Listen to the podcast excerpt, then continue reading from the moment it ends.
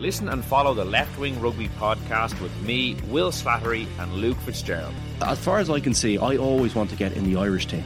And that should be every young player's dream and ambition in this country. And if you're playing in a place where you're not going to get the opportunities in the big games, that they're the ones that get you picked. They are the ones, the Champions Cup games are the ones that get you picked. You need to be playing in a team and starting in a team for those games. It's as simple as that if you want to play in the Irish team. Every week on Apple, Spotify, or wherever you get your podcasts. Remember, you can stay up to date on the latest news with the Irish Independent WhatsApp channel.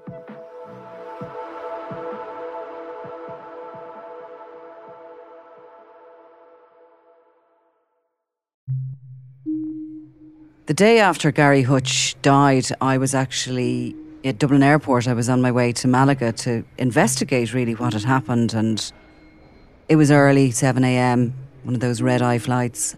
I was wandering around, I got some coffees, and I sat down with the photographer and I was sort of rooting through my handbag. And the next thing, this thing caught my eye, just the corner of my eye, and it was sort of this grey colour. It was out of place. I looked again, and over where the gold circle passengers were now, they're the first classers, I was in economy, of course, was these three people, and they all came into vision at the one time. There was this sort of big burly guy in a Canada Goose jacket with orange skin. There was a very glamorous looking woman. And then there was this guy in double grey. And I just looked and realised it was Daniel Kinahan.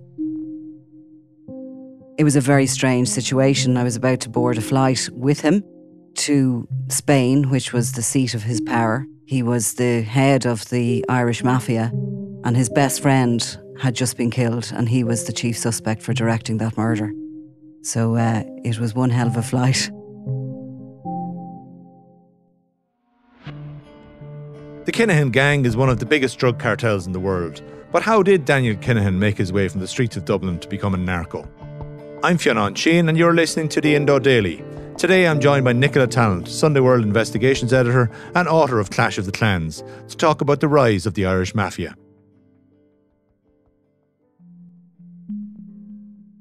When drug squad detectives raided the luxury apartment at Fairview last September, they found Serrier and Dubliner Christopher Kinahan with over £100,000 worth of heroin, some of it ready for distribution to other dealers in the city. Subsequent investigations revealed that Kinahan, who lived in a tenement building in the York Street area of the city, had rented the luxury apartment for £220 a month. Gardaí believed the apartment was the nerve centre of a big drugs ring. So, Christy Kinahan, as you heard in that clip, was arrested in the late 1980s. You have to remember that was a time when we were still engulfed in the heroin epidemic. So, heroin was the drug to sell if you wanted to make money. And he had actually taken over the market from Larry Dunne, who had famously been imprisoned, warning about who would come after him. Um, but Kinahan, unlike others that were in the drug world and had seen the opportunities in drugs from the late 70s into the 1980s, uh, wasn't from a working class environment. He was actually a middle class guy who'd been brought up in a very structured, stable family. He'd been educated, he was good at everything he put his hands to, and he had choices in life. And most of his contemporaries within the criminal underworld would have come from very, very poor backgrounds, really, and they went into crime probably initially because they had to. So it kind of made him a little bit of a cuckoo in the nest. Um, he had had a relationship with a woman called Jean Boylan who lived in Oliver Bond Flats. They had split, but they had two boys, Daniel and Christopher Jr.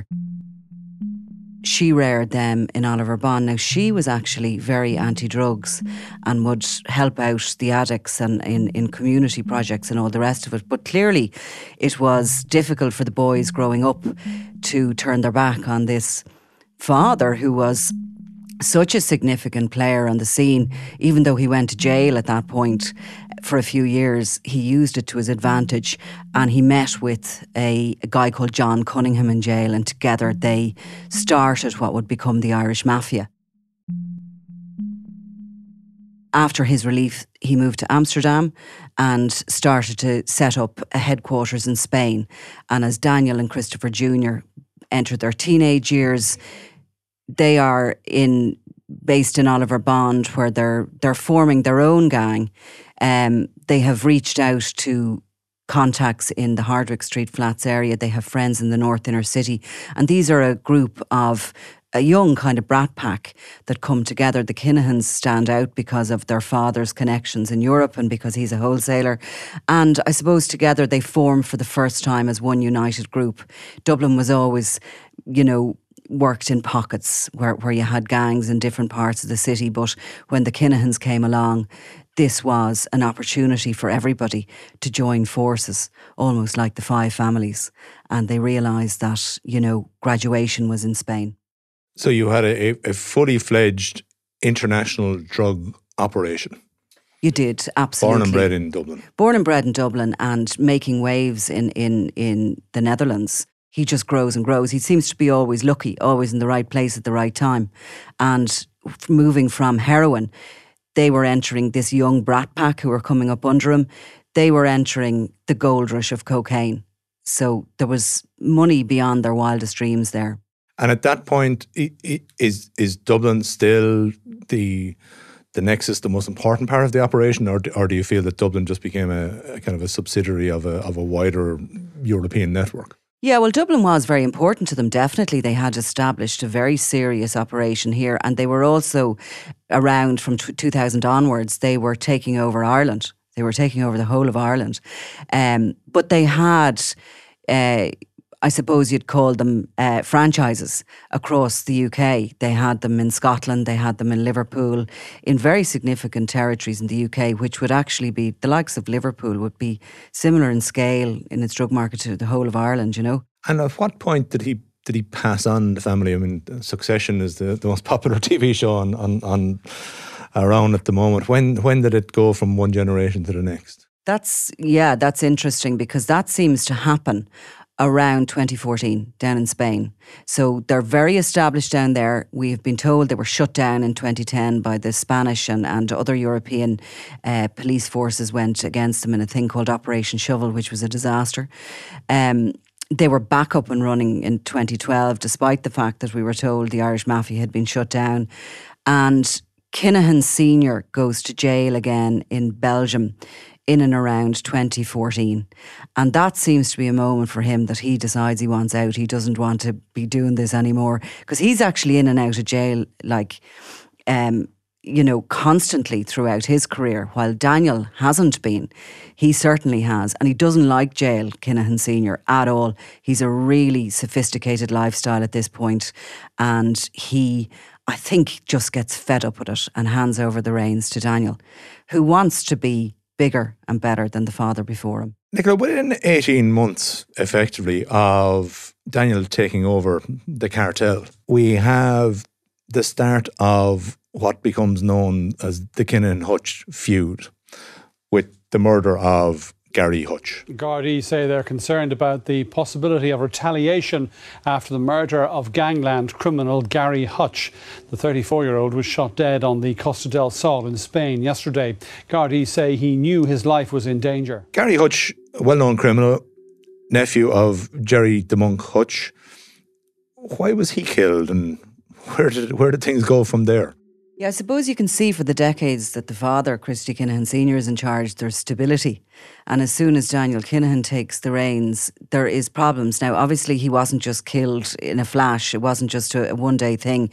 When we look back on it, we can see what's going on there in the background that leads to that. There's accusations of touting. There is accusations that there have been uh, money's gone missing. There is um, claims then from the that that basically that Daniel Kinahan has made new friends as such, and he has he has ambitions that go beyond, and maybe is leaving behind some of the old pals from Dublin. Maybe there's no room for them in the new in the new place. Um, we see in recent times from DEA um, documents that uh, Daniel Kinahan is at this point making connections with some other mafias down in the Costa. He is creating what is now known as the super cartel. And this was four mafias coming together and to bring in bigger loads of cocaine. And this is all happening just before Gary Hutch is murdered.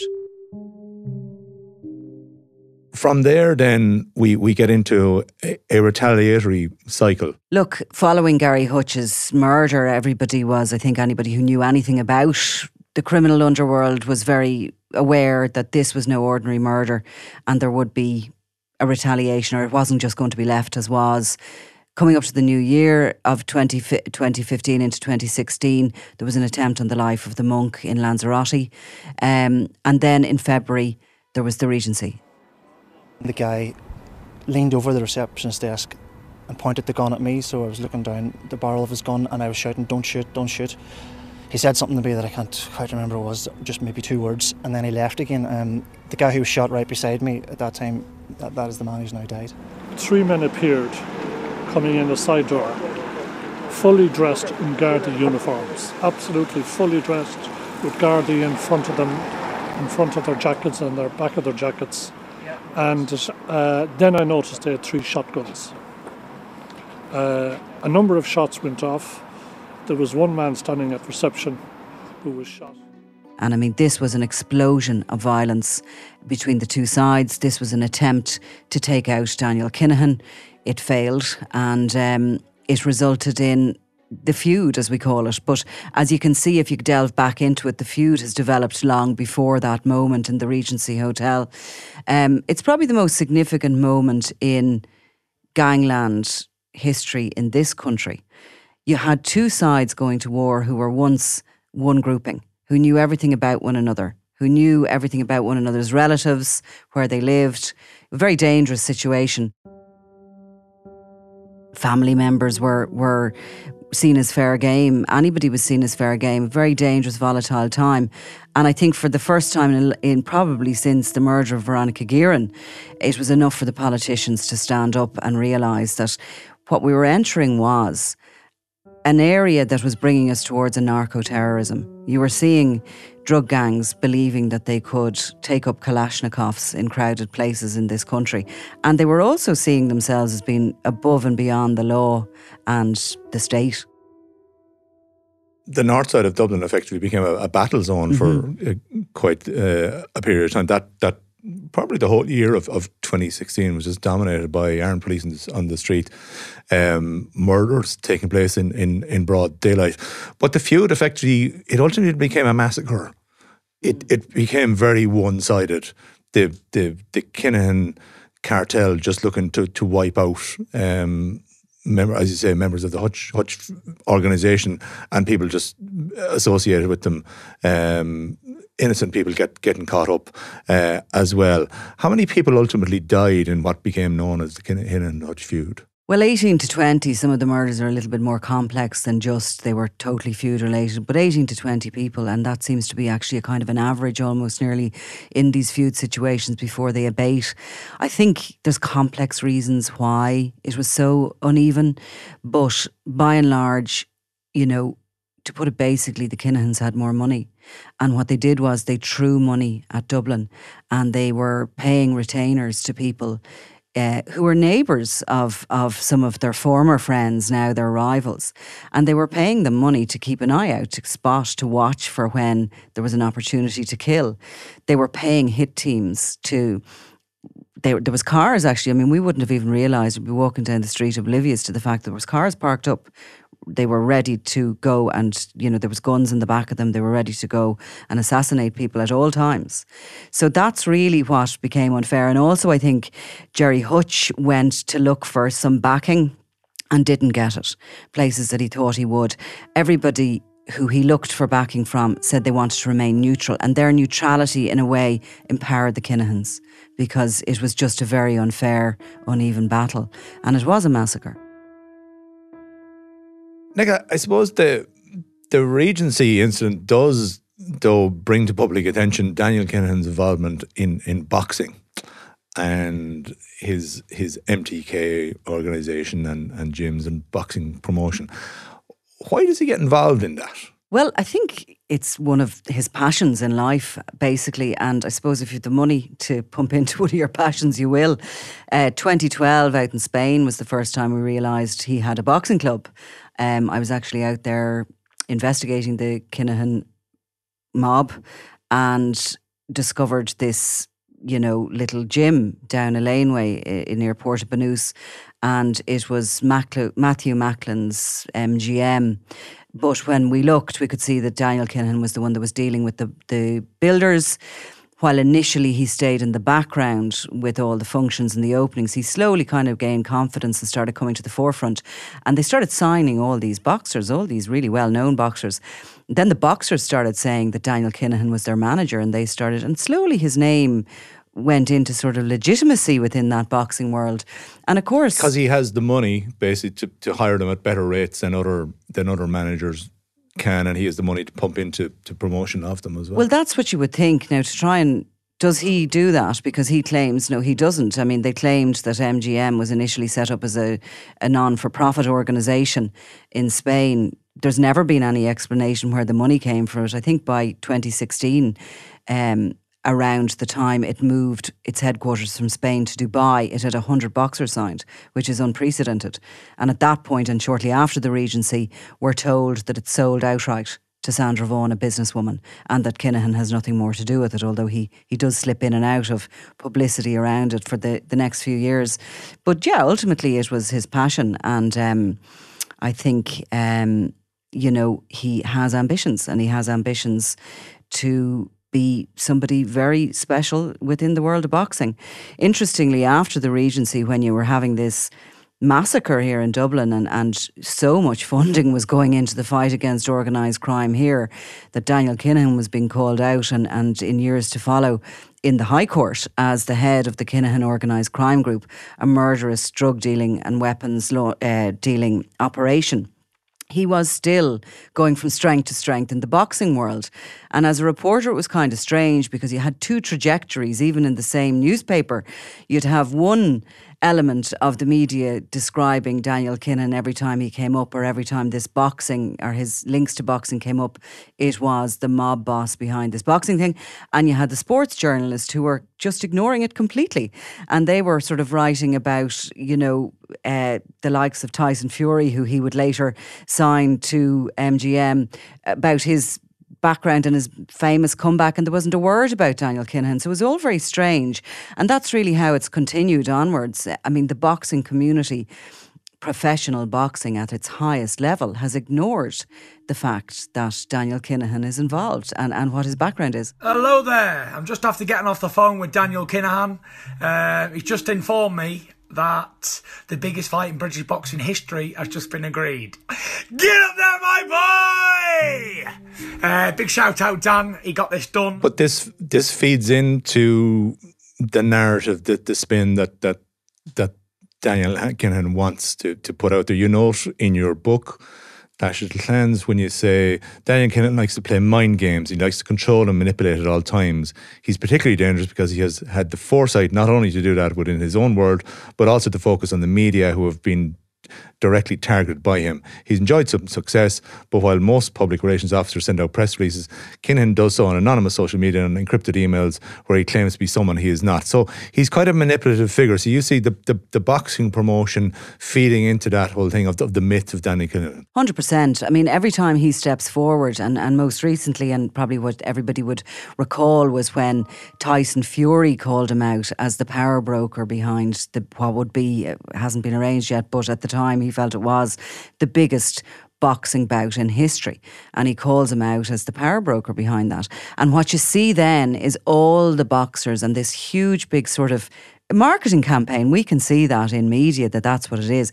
But they're all coming forward with stories about Daniel Kinahan, how good a guy he is, how amazing an advisor he is, because they don't describe him as a manager. And that's where the loophole is in the boxing regulations. You don't need a license to be an advisor. You do to be a manager. So he's all of a sudden gone from where he was once described as manager, and the trail is there. I mean, it's for anyone to see. He's all of a sudden an advisor. So it's all very clever, and and it's all very. It always works in tandem.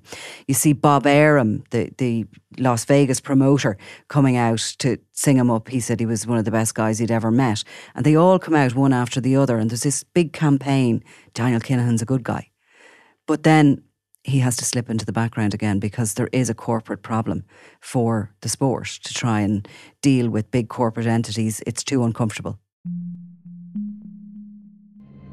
We've spoken to people involved in the game and they've told us exactly what you've told us, mm-hmm. these people, but they are afraid to go on camera. Does that surprise you? No, doesn't surprise me at all. Why are you going on camera? Well, because I think it's right. I'm not threatened. I'm not. I'm not worried about you know these guys threatening me. You know, I've I've been involved in you know terrifying situations my whole life, so it doesn't it doesn't bother me. Um, but I think someone has got to got to look out for the sport. They really need to look at at this situation very carefully because it's bloody dangerous. And within the sport of boxing itself, you'd have the Barry McGuigan um, has shone out as as one of the very few people who's actually willing to to speak up and, and call out Daniel Kinahan for who he is. One of the very few. I mean, there's no doubt that there's a lot of people high up in boxing who've become very entangled with Daniel Kinahan, and I don't think they can get out of it. They have a problem. Um, in the last couple of years, I had a meeting with somebody, I have to be a bit careful, but somebody sort of quite close to him and quite close to that very high end boxing. And um, he asked me, like, when is he going to be arrested? They all, I was told, a lot of them very high up in, in professional boxing are hoping to God that the police solve the problem for, for them and arrest him because uh, until they do, they have to continue with that mantra that he's a good guy, that there's, you know, he's done nothing wrong, he's no convictions. And they've kind of got in and they've no way out. So, like, uh, Daniel Kinahan, he's based in Dubai effectively permanently now. Oh, absolutely. He moved there in 2016 around the September time. So, the Regency happened in the February. By September, uh, actually, the MGM still called MGM at the time, the gym was raided as part of the the investigation into the murder of Gary Hutch. But at that point, he was gone, as were the financial structures of MGM, which would later become MTK. They were both gone to Dubai, and he hasn't been back in Europe since. Um, he got married there in 2017 at a wedding that has become quite famous because it's been brought up in a number of European organised crime court cases. Um, it was doubled up as a crime summit, basically, between some of the biggest mafias in Europe, and it was appears to have been uh, under surveillance. The wedding, so he's lived out there and he's running his business while, you know, the Kinahan empire as such has been dismantled here. We've 60 associates of the Kinahan organisation behind bars. Same has happened in the UK with his main, um, you know, his main man in the UK behind bars at the moment, along with others. Um, it's still a wholesaling operation. And, you know, you get that big and all you have to do really is throw your money at it. I mean, that's just the way it is in drugs. And is it, is it logistically? I suppose we've all got used to working from home in the last yeah, yeah. eighteen months. Is it difficult to run a drugs operation from Dubai that is where your primary market is is Europe? Not at all. Sure. I mean, look, there was a time. And we go back to the beginning when Daniel Kinahan had street soldiers and he knew them by name and they were buying his drugs and selling his drugs from. But now he is wholesaling massive shipments into Europe and there they're sold and he he's hands off from there on. So, you know, he's the he's the CEO of an enormous business that has really got nothing to do. He probably doesn't know any of the people on the ground anymore other than the ones who are still with him in Dubai. You think that the net is getting tighter and the guards are, are going to get him? Well, 100%. I mean, I do think he has been given um, a couple of maybe months or years anyway of freedom, extra freedom because of COVID. But there certainly was a five year plan in place from 2016, which is now probably moved to a six, seven year plan because of the pandemic. But Kinahan is the last man standing from the European super cartel who have been brought down by the forces of Europe and the DEA, the Australians, and, and a global kind of effort. And he's it must be a lonely place for him now. He, he's the last guy from all of that still left free, free in Dubai, where he's surrounded by bodyguards. He is becoming increasingly paranoid. There's only one guy he left he talks to, um, his right hand man, Sean McGovern. And after that, he's afraid to meet anybody. He seems to be watching the clock and waiting for the time, for his time to come. Um, there's a thing called Expo going on at the moment in Dubai, and I understand that they had wanted it cleaned up totally at that stage, but uh, to date, Kinahan still remains free. But I think, um, you know, I, I think it's just a matter of time. There's an inevitability to his end.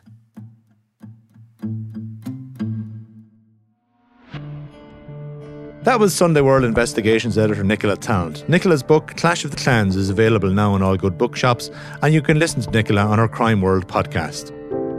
I'm Fionn Sheahan, and today's episode was produced by Mary Carroll, researched by Tabitha Monaghan, with sound design by John Smith. Archive clips courtesy of Independent.ie, BBC Panorama, and RTE. You can listen to the Indo Daily wherever you get your podcasts.